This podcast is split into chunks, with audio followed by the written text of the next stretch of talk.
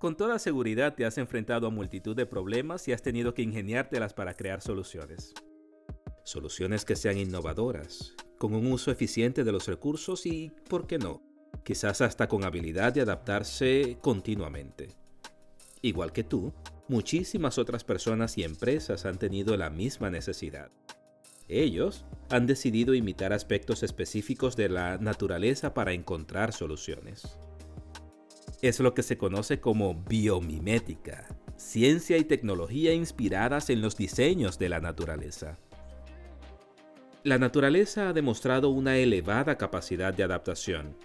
Se autoorganiza, aprende de sí misma, se repara y reconoce un sinfín de posibilidades. Y tiene sentido. Cuando tenemos un problema, lo común es que acudamos a alguien o a algo que tenga más experiencia que nosotros para que nos oriente, para que nos dé alguna sugerencia de qué hacer. Si lo pensamos bien, la naturaleza nos lleva muchísimos años de experiencia, muchísimos años de ventaja. Es tanto así que el biólogo Frederick Bester dijo que la naturaleza es la única compañía que nunca ha quebrado. ¿Por qué entonces desaprovechar la oportunidad de aprender de alguien o de algo que tiene tanta experiencia? Y de eso se trata la biomimética. El sitio web de Symbiotia destaca que la biomimética se centra en utilizar la naturaleza como fuente de inspiración. No se trata de copiar a la naturaleza, se trata de inspirarse en ella.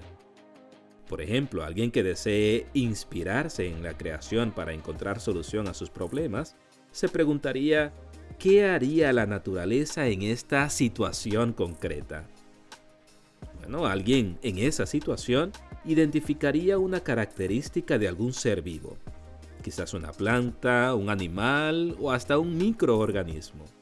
Y a partir de esa característica generaría un desarrollo tecnológico. O quizás, a partir de un problema que le surja, buscaría ideas en el entorno natural que puedan solucionar ese problema. Ahora quizás te preguntes, ¿y a mí para qué me sirve la biomimética?